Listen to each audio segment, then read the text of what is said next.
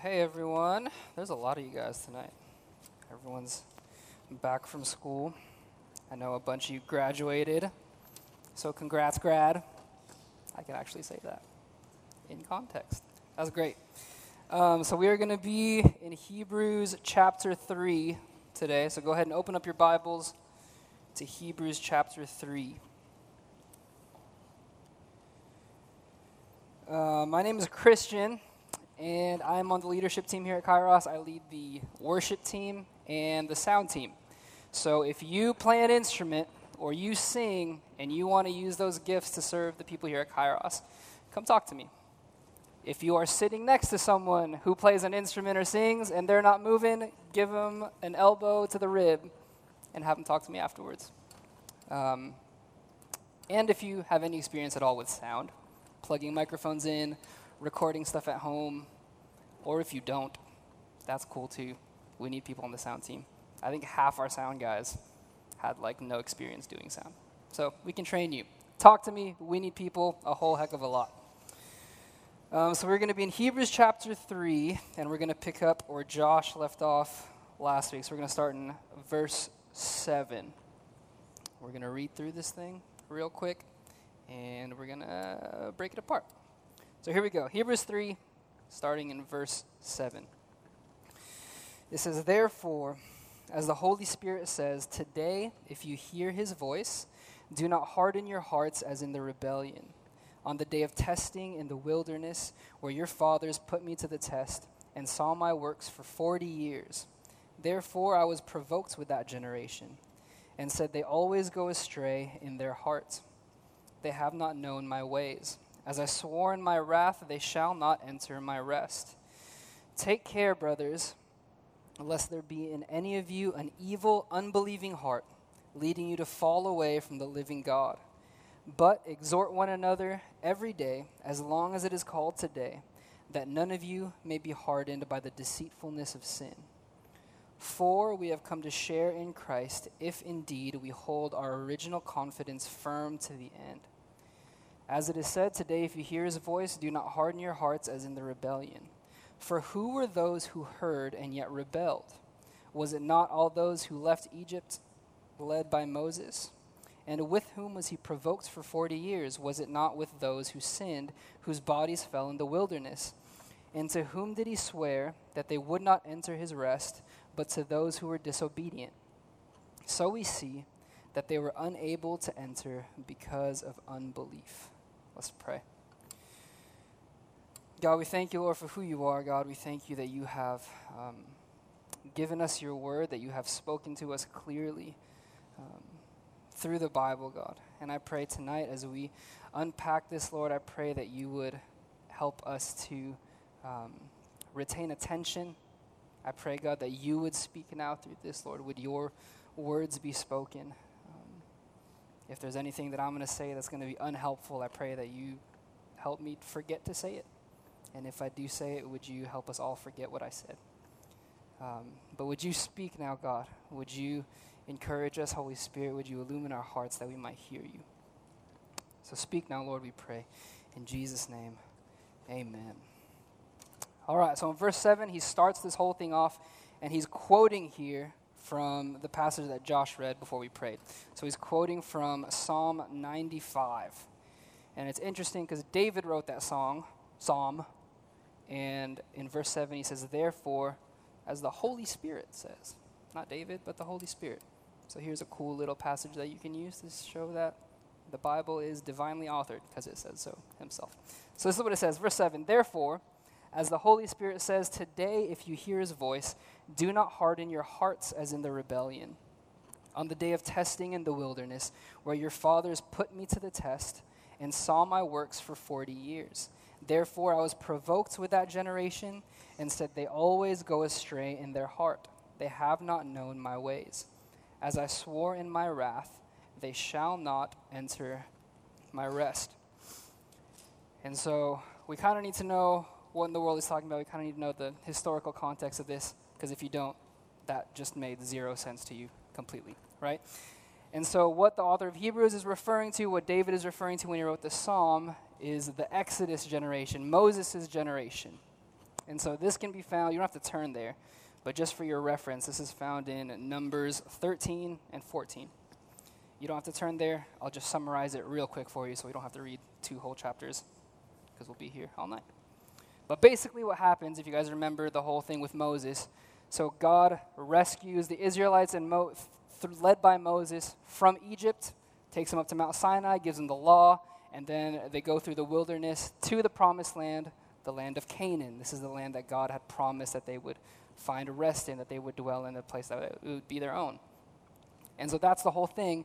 And so what happens here is after they get the law from Mount Sinai and they're at the promised land, they're at like the edge of it, looking at it. Okay? And then what happens is Moses sends spies. He sends one person from each tribe of Israel to go and go check out the land, go see what it's like. Is it good? What are the people like? What is the land like? And so they go and the spies go out and they check it out and they come back 40 days later. And this is what they say. This is the report of the land. They say, We came to the land which you sent us, and it flows with milk and honey, and this is its fruit. However, the people who dwell in the land are strong, and the cities are fortified and very large. So they spy out this land and they come back and they say, Hey, this land is great. It's flowing with milk and honey. It's, it's fruitful. We can prosper here. Only thing is, the people there are yoked, and their cities are fortified. They have towers and they have walls and they have weapons. That's the only thing that's kind of an issue. And then so Caleb is one of the spies, and he says, Nah, dude, let's go do it. Let's go. Let's take them. We can take them. It's fine. But the other spies who were with him are like, Did you not see their biceps? They're huge, right? These guys are strong. There's no way we're not going to take these guys. And so, what those spies did after that was they went to the rest of the Israelites and kind of spread this rumor. They told, they gave like a bad report of the land, and they said, This land devours all of its inhabitants. The people who are in it are strong, and their cities are fortified. And we can't, we can't take it, it can't be ours. And so, in response to that, the whole congregation raised a loud cry, and the people wept that night. And they grumbled and complained, and they said, Oh man, I wish we just died in Egypt. I wish we just died in the wilderness, in the desert. Why would God bring us all the way out here to kill us off in the land of Canaan? This is dumb. Let's just go back to Egypt. Let's raise up a leader for ourselves, and let's go back to Egypt where we came from. Sure, we were slaves and everything, but it's still better than dying in the land of Canaan. And then Joshua says, Guys, listen. God gave us this land. God promised us this land. And if He promised it to us, He's going to give it to us. Let's go. And instead of listening to Joshua, instead of believing, they started picking up rocks. They were going to stone this guy. They were going to stone Joshua. They were going to stone Moses. And so they rebelled against them. And then God shows up. And He says, How long is this generation going to provoke me? And so after that, God sends them back into the wilderness and they wander in the desert for 40 more years. And that whole generation dies in the desert. They don't enter the promised land. It's not until the next generation, Joshua's generation, that enters the promised land. Okay, so that's kind of the historical background of this whole thing that happens. Um, I know it's kind of hard to feel it because we're not really promised land anymore. Um, but if you think about this, think of it like this. Um, some of you know this about me, but I graduated from Heritage High School. And then right after I graduated, I went straight to a four year. I went straight to Cal Poly San Luis Obispo, freshman year of college, as an industrial technology major. And then I was there for two years, didn't graduate, switched my major like three times. I went from industrial technology to kinesiology to music. And then I decided, I really felt God calling me to do music for a living. And Cal Poly is not the place to study music, it's Cal Poly. And so I decided I'm going to come home. And so I came back home to Brentwood, went to LMC, uh, and started taking music classes with the intent of going, transferring, and being a music major. I wanted to be an audio, I wanted to be a producer and record people's music and stuff. Um, long story short, while I was here, uh, God said, Nope, joke's on you. You're actually going to study scripture. So I took Moody classes, and now I have a Bible major. That's where I am right now. Um, but I went to Cal Poly for two years, and from those two years, I now have $30,000 in student loans. Feels bad. Um, so, side note don't do that. If you are going to LMC and DVC right now for your first two years of college, y'all are doing it right. You guys are getting the same education, paying a whole lot less money. If you just came back from your four year university, I hope you have a scholarship. But that's what's going on. So imagine this I'm $30,000 in debt because of Cal Poly. If somehow, like Josh, our pastor, somehow just got blessed with a whole lot of money, and God told him, I want you to use this and give some of it to Christian to help him with the student loans. That'd be sick.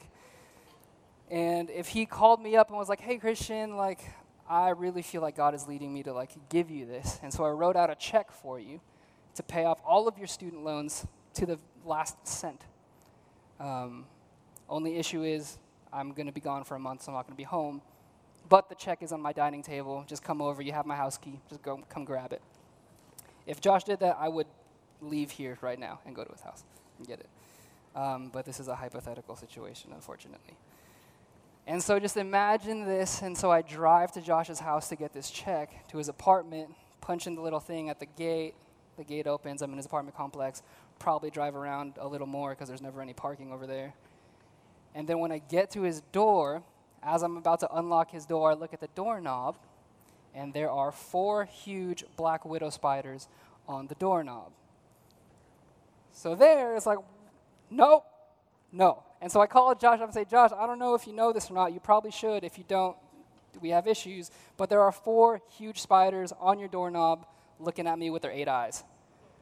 And if Josh says, no, yeah, I know that, that's fine. Just go, it'll be fine.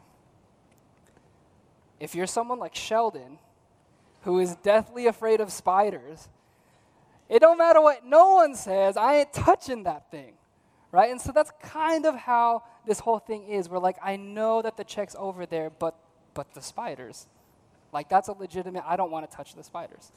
And so this is what is going on with the Exodus generation. They know that this promised land is theirs. God has told them that it's theirs. But the inhabitants in there are strong and they're afraid they might kill them and they're not going to be able to take it. And so that's kind of what's going on. That's what he's talking about here in this psalm where Hebrews, the author of Hebrews is quoting from it. If we jump over to verse 15, it's kind of cool because the author of Hebrews interprets a part of this passage. And so we're interpreting his interpreting of this psalm. So it's interpretation. In verse 15, this is what it says As it is said, Today, if you hear his voice, do not harden your hearts, as in the rebellion for who were those who heard and yet rebelled? Was it not all those who left Egypt led by Moses? And with whom was he provoked for forty years? Was it not those who sinned, whose bodies fell in the wilderness?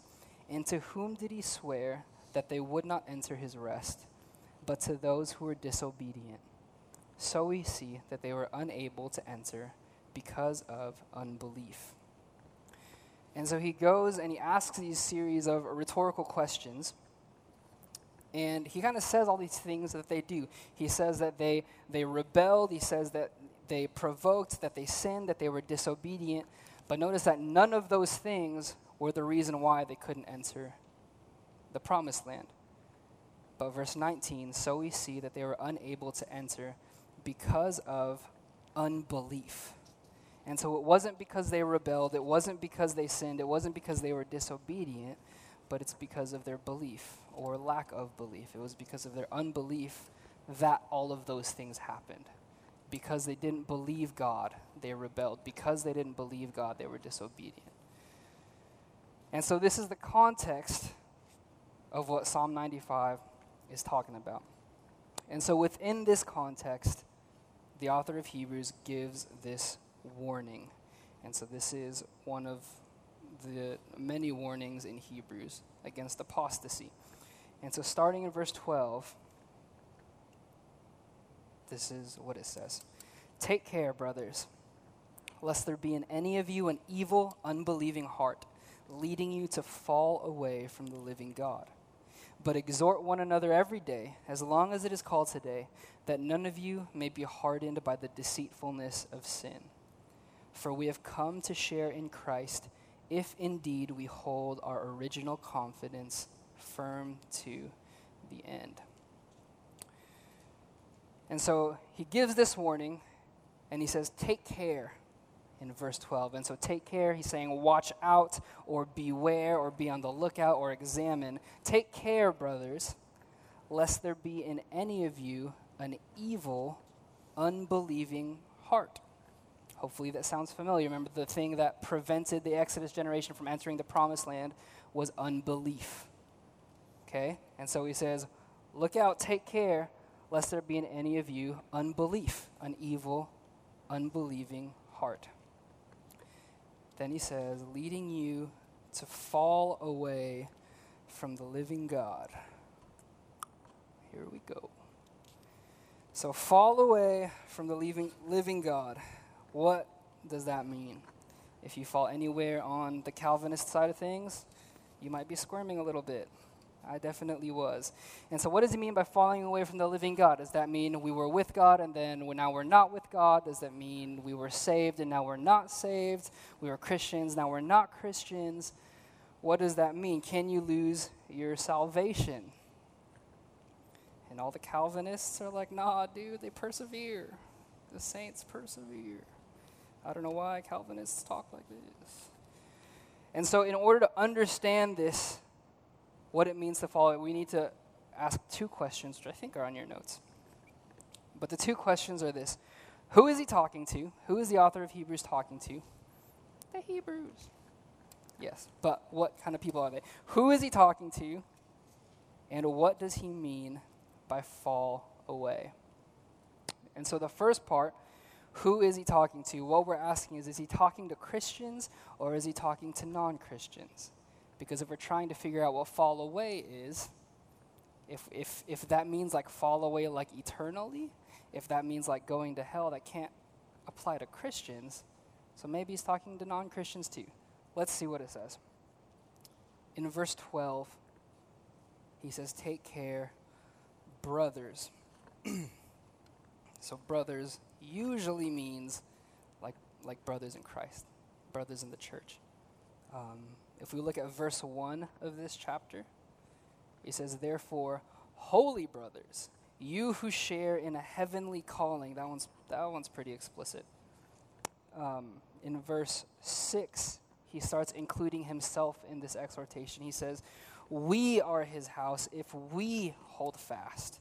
And again in verse 14, we have come to share in Christ. So he is including himself in this and he probably considers himself a believer, a Christian. And so on these verses, we can assume that he's talking to Christians, he's talking to believers. Could there be unbelievers at these churches? Probably. Sure. There's probably unbelievers here. There's probably unbelievers on Sunday that show up. Um, but his address, his warning, is directed towards the brothers, the Christians, the ones who share in the holy calling. So he's talking to Christians. Okay, so if he's talking to Christians, then the next question is what does he mean by fall away? Because he can't mean going to hell, because Christians don't go to hell and Christians can't lose their salvation. So, what does he mean? Does he actually mean that? And so, remember the whole context of this thing is the Exodus generation. That's this whole exhortation is sandwiched by Psalm 95. And so remember, within the context, the Exodus generation, Moses' generation, cannot enter into the promised land because of their unbelief. And they don't enter, but rather they all die in the wilderness. That's the context that he says this command in. And if you guys remember from last week, Josh talked a lot about um, how Moses was a type of Christ, this whole typology thing. So there's Moses, and then he foreshadowed Jesus, who's the greater Moses. And so we are not under Moses anymore, but we are under Jesus. And it's the same kind of thing here where even the promised land of Canaan that the Israelites had, that promised land foreshadowed a greater promised land, the promised land that Jesus is bringing, which is the new creation, heaven. And so, if that's the case, within that context, if unbelief prevented Moses' generation from entering Moses' promised land, why shouldn't we think that our unbelief wouldn't prevent our generation from entering our promised land or the new creation?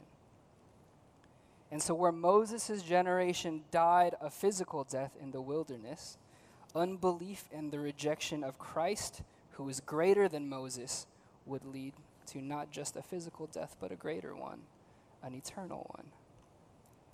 And so, the falling away he's talking about here is a falling away eternally, is going to hell. Apostasy results in eternal damnation and a forfeit of the greater promised land, the presence of God, and the new creation. So the author Hebrews is talking to Christians, yes, and he's talking about falling away, apostatizing eternally, going to hell, yes. But I thought Christians can't lose their salvation. Yes, all three of those things are true. Um, so we have to remember, man, that whenever we read Scripture and we come up with an interpretation, we always interpret Scripture with Scripture. And so if we come up with something that seems to not make sense with this other Scripture, our interpretation, there's something missing there. And so we did this a few weeks ago, but Josh went over a whole bunch of verses that talk about how Christians don't lose their salvation. There's three of them on your notes, I think. You don't have to turn there, I'll just read them all real quick to you. But in John 10, Jesus talks about how no one will snatch them from my hand. I will not lose anyone that the Father gives me. In Philippians 1, Paul says, He who began a good work in you, namely began that salvation process, will be faithful, will bring it to completion. Romans 8, those whom he justified, he will also glorify. And so, if God has given you grace to believe in the gospel, God will preserve you and you will be faithful until the very end. You cannot lose your salvation. And so, those who have been called, those who truly believe in the gospel, will persevere and remain faithful until the end and will not fall away. And that's even in our text tonight. If we go to verse 14, this is what it says For we have come to share in Christ, if indeed we hold our original confidence firm to the end. We're going to get a little nerdy here and we're going to look at the grammar of this. I know some of you guys don't like grammar, but I like grammar. And 70% of my humor is making fun of people's grammatic errors and typos. So we're going to look at grammar. Verse 14 For we have come to share in Christ. We have come to share in Christ. We have come. If you think about that clause, that verb, have come, is that past tense? Okay, hold on. First, I have a joke. the past, the present, and the future walk into a bar. It was really tense. Okay, for we have come to, sh- that has nothing to do with what we're talking about. For we have come to share in Christ. Have come, is that past tense, present tense, or future tense? Past tense have come. We have come. It doesn't say we're coming or we will come. We have come. Okay, this is something that happened in the past. For we have come to share in Christ if, if makes the next clause conditional. So having come to share in Christ is dependent upon, is only true if the next clause is true. If indeed we hold our original confidence firm to the end. So, holding our confidence firm to the end is that past, present, or future? That's future, right? Because the end isn't here yet. That's something that happens later. If we hold fast, if we hold our original confidence firm to the end, that's something that happens in the future. And so, this thing that happened in the past, having come to share in Christ, is dependent upon if we hold fast to the end. So something in the past grammatically is dependent upon this thing that happens in the future. And it's kind of weird to see. So I used to work in pizza. I worked for Domino's and for Mountain Mike's. And one thing we had to do with the dough for pizza is we had to proof it or we had to let it like sit out for a little bit before we threw it in the oven. And so we take the dough out and kind of just leave it for a little bit, and we can't use it. We can't use it to make pizzas until the appropriate amount of time, and it is proofed. If you put unproofed dough through the oven and it hasn't proofed long enough, what happens is these bubbles start forming on the dough, and they can get huge if they've really not been proofed. And like I've seen pizzas where half of the pizza is a bubble and if all the toppings are on there, they've all like slid in, slid in, slid. They've slid down the sides, and so there's just this huge blank spot on your pizza. And that's what happens if the dough hasn't been proofed long enough. And so we have like these huge like sticks with like a two-pronged fork at the end, and so we have to like look in there and like poke all the bubbles, make sure they don't get huge. And so this whole thing is at the when the pizza comes out of the oven, if there are bubbles, if there are big bubbles, that means that this dough has not been proofed long enough, something that happened earlier. Does that make sense? So this thing that happened later, the bubbles, is proof of the fa- proof is proof of the fact that something that happened before didn't happen, that it wasn't proofed long enough. Okay, so it's the same thing here. If someone holds fast until the end, then that shows that previously they have come to share in Christ. If we put this in the negative mode, if someone does not hold firm until the end, then they have not come to share in Christ. Does that make sense? Is that clear? It's not if they have if they do hold to the end, they will come to share in Christ. It's not a future thing, it's a past thing that has already happened. Okay? And so what he's saying here is that the only true indicator of whether someone has come to share in Christ, whether someone has believed in the gospel, whether someone is a Christian, whether someone is saved, the only real 100% indicator of whether that has actually happened is if they remain faithful till the end. And that's it. That's the only one. No attending church, no coming to Kairos, no coming to small group, no reading the Bible, no preaching, no leading worship. None of that is a guaranteed indicator that someone is really saved. I think a clear example of this is just like Judas. And so we know that Judas is the one who betrayed Jesus. And nowhere in Scripture does it say that like Judas was like the odd man out or like the ugly duckling or anything like that. Like it'd be super awkward if like Peter and John are out like healing people in Jesus' name and like Judas tries it and it doesn't work. It's like, this is awkward. Judas, what's going on? You know, that's why like at the Last Supper when Jesus is like, so one of you is going to betray me. Everyone's like, who? Is it me? Is it me? Is it me? No one knew if those things happened. Everyone's like, that's obviously Judas. Like, come on. But that didn't happen. And so Judas showed all of these outward signs like the rest of the apostles did. No one suspected that Judas would be the one to betray Jesus because to everyone else, he looked exactly like the rest of the apostles. And so, in the same way, nothing, no leading worship up here, no preaching, no coming to small group, none of that stuff, though they're good, none of those are a guarantee that we're saved, that this person is saved. Um, and I know this is true because, like, even now, um, with some of you, next to you or in front of you, there's probably an empty seat where a year ago or two years ago, there was a brother or sister praising God right next to you, serving in the church right next to you, and now they're not. It just got real, real quick.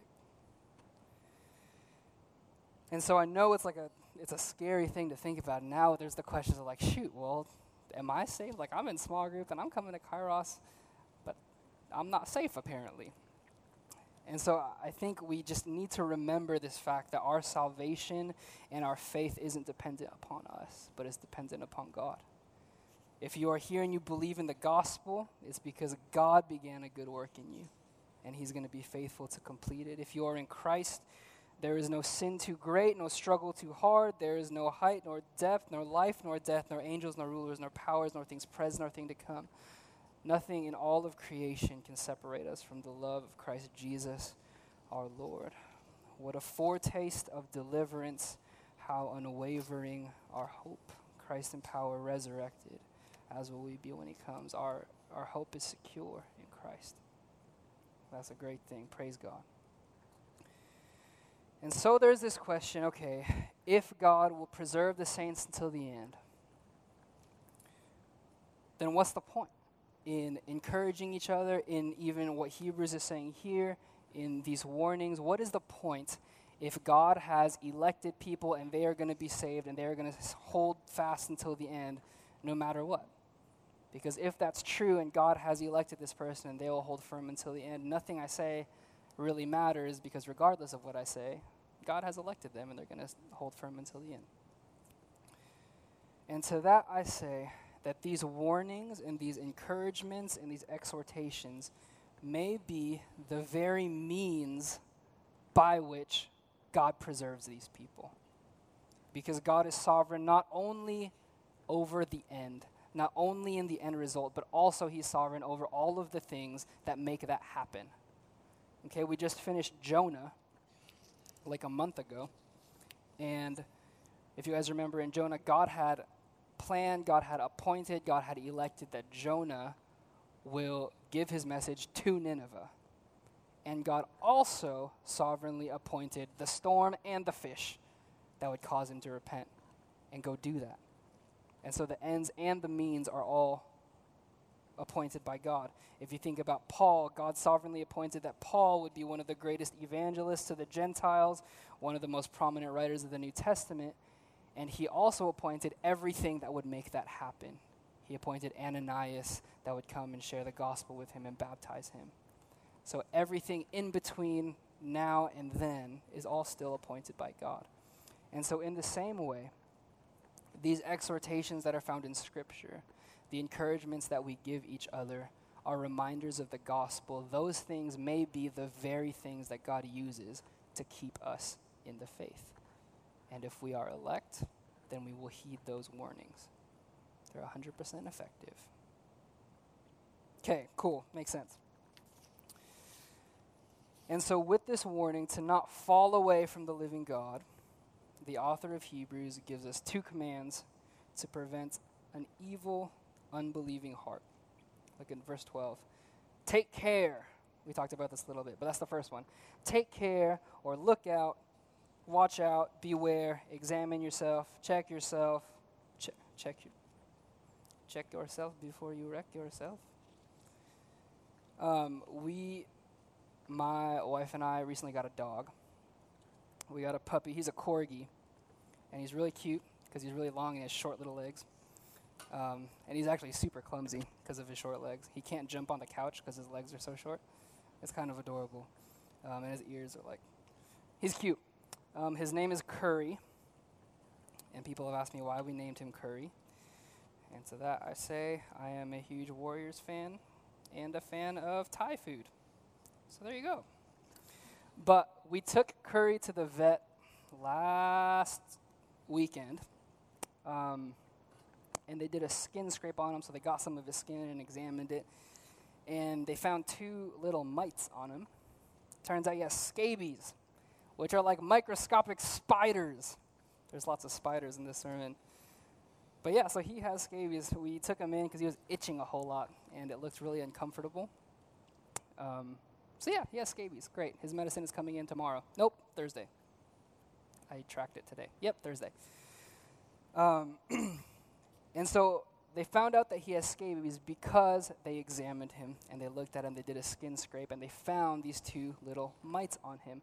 And so, in the same way, the author of Hebrews is saying here check yourself, examine yourself, watch out, look out, take care, and examine your heart that it's not an evil and unbelieving one. Look for the signs of an evil and unbelieving heart. And what are those signs? Well, he talked about it. Er, yeah, he talks about it later when he's talking about the Exodus generation. The reason that they couldn't enter the promised land is because of unbelief. And because of their unbelief, they rebelled, they provoked God, they sinned, all that kind of stuff. And so he says, Take care, look out, and examine yourselves, lest there be an evil unbelieving heart in any of you. The second command is in verse 13. In verse 13, he says, But exhort one another every day, as long as it is called today, that none of you may be hardened by the deceitfulness of sin. So he says, exhort one another every day, or encourage one another every day. And so we have to ask the question what does it mean to exhort one another or to encourage one another? What kind of encouragement is that? Is that like, have a great day? Or is it posting an inspirational quote on their Facebook wall? If you guys know Tino and Kevin and Cole, they're in my small group, so I can say this. Um, it's kind of interesting to see the way that they encourage each other. They've been in my small group for a year. I'm still trying to figure this out. But this is how they encourage each other. Kevin will go to Tino and say this You're ugly. That's their encouragement. And then Tino says, Don't you ever disrespect me like that again. Puffs his chest out. That's Tino. And then if Cole's there, just, what's goody? Cole, that has nothing to do with what we're. So, what kind of encouragement is it? If you guys remember, this whole thing, the whole reason why the Exodus generation couldn't enter the promised land is unbelief. It's the belief part. And so it's not just fixing someone's behavior or addressing their behavior, but addressing their belief. Because the reason we sin, the reason we act wrongly, is because we believe wrongly. And so we need to be reminding one another of what we believe. We need to be reminding each other of the gospel. Christians need the gospel just as much as non Christians do. If you guys remember in Romans, Paul writes to the Romans in chapter 1 um, in verse 8, he says this to the Romans I thank my God through Jesus Christ for all of you, because your faith is proclaimed in all the world. And so he says to the Romans, I'm, I'm so thankful for you guys. I praise God for you guys because your faith is known throughout the world. Your faith is world famous. Like you guys are famous for your faith in God. And so I'm thankful for you guys for that. In that same paragraph, just a few lines down in verse 15, Paul says, I am eager to preach the gospel to you who are in Rome. And so these guys have faith in the gospel that is known throughout the world, and yet Paul still wants to preach the gospel to them. Is because we as Christians need to be reminded of the gospel because we, we quickly forget it. Um, I was talking to someone like a, a few weeks ago, I think, um, and they were talking about how like man at Golden Hills, like when Phil preaches or Larry preaches, it's always it's always kind of the same thing. It's always like the gospel. It's always like Jesus lived the perfect life, took our place on the cross, rose, ascended, new creation stuff. It's the same thing over and over and over again. Like, don't you think we should have something new? And it's interesting because I remember thinking like, yeah, we do say all the same stuff, and we're still sinning. That's interesting. And so we, we forget the gospel a lot. And I think part of that is the last half of this verse. Um, it says, Exhort one another every day, as long as it is called today, so that none of you may be hardened by the deceitfulness of sin. I think deceit, lying, is Satan's tool of choice. If you guys remember in the garden, it was a lie that had this whole thing happen. Did God really say that? You're not gonna you're not gonna die. You're actually gonna become like God if you eat this fruit. And Adam and Eve believed that lie and they fell. Even in the Exodus generation, it's kind of the same thing. Um, God had already promised them that they're going to get this land in Canaan, that it's theirs. This is the promised land. And then Satan says, But look, look at all these people, look at all these cities. This is going to be hard. You guys can't do this. You won't be able to make it. You're going to die. You should just go back to Egypt. Don't you guys remember how it was in Egypt? You guys had food, you guys had water, you guys were safe there. Just go back to Egypt. It was better in Egypt. And it's interesting because that's a very similar lie that Satan uses for us all the time. That God has promised us life and Satan says, Don't live the Christian life. That's too hard. Don't you remember how it was before? It was easier before. Don't stop looking at porn. Don't stop sleeping with your girlfriend. Don't stop not forgiving. Don't stop being angry. That's too hard. Go back to the way it was. And we look at these things, and as we try and live the Christian life, sometimes we buy it. I don't want to break up with my girlfriend. That's too hard. I don't want to give up these friends that I'm hanging out with. It's not worth it. It's too hard. And so that's why the author of Hebrews tells us to exhort one another every day because we need these encouragements. We need to be reminded of the gospel. And this, too, man, this is like one of the reasons we can't replace meeting as a church with streaming services on the internet, with watching sermons on the internet, because we're called to exhort one another. And how can we exhort one another when we're alone in our living room? It doesn't make sense. And so the third thing is this He says, as long as it is called today. If you are a college student, you are very familiar with this idea that if a paper is due tomorrow, you do tomorrow, right? Then you fail your class. And so, what he's saying here is there's a sense of urgency here. There is no, I'll, I'll, I'll wait till tomorrow to repent. I'll wait till tomorrow to exhort my friend or to encourage my friend because tomorrow isn't guaranteed for any of us. Jesus could come back tonight. Or we can walk through those doors and get hit by a car and die. And like that's a legitimate thing that can happen. I don't think anyone necessarily is expecting to die when they die. Um, and so, as long as it is called today, remind each other of the gospel. Encourage one another with the gospel. Sing the gospel. The reason we sing the songs that we sing are on purpose. The songs that we sing aren't like just happy joy songs, but they're filled with the gospel. They're filled with rich theology about what Christ has done for us. So that when Satan comes to us with these lies, when Satan comes to us and says, You cannot defeat this sin.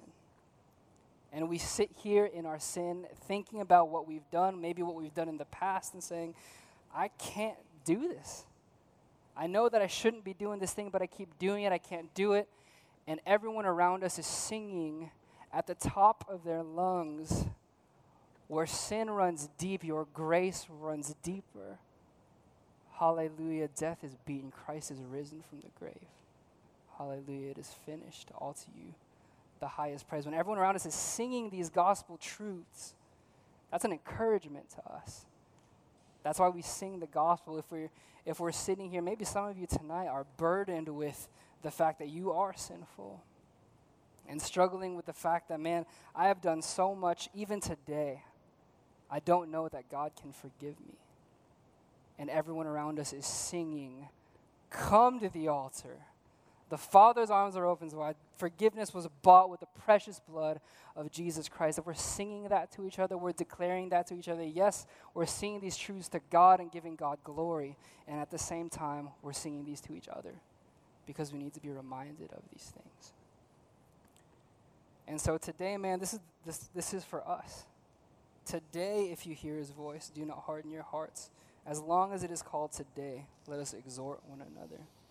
And so tonight, if you are struggling with sin, man, I just encourage you would you talk to someone about it tonight? Would you tell someone about it? Would you pray with someone because tomorrow is not guaranteed for you? And so we're going to have snacks out there tonight after we sing. And I hope and pray that our conversations aren't about the snacks but about what we are going through, that we might encourage one another and exhort one another in the gospel. Let's pray. God, we thank you, Lord, for Jesus. We thank you for his work on the cross and the fact that he indeed is alive and is risen and is seated at the right hand of God.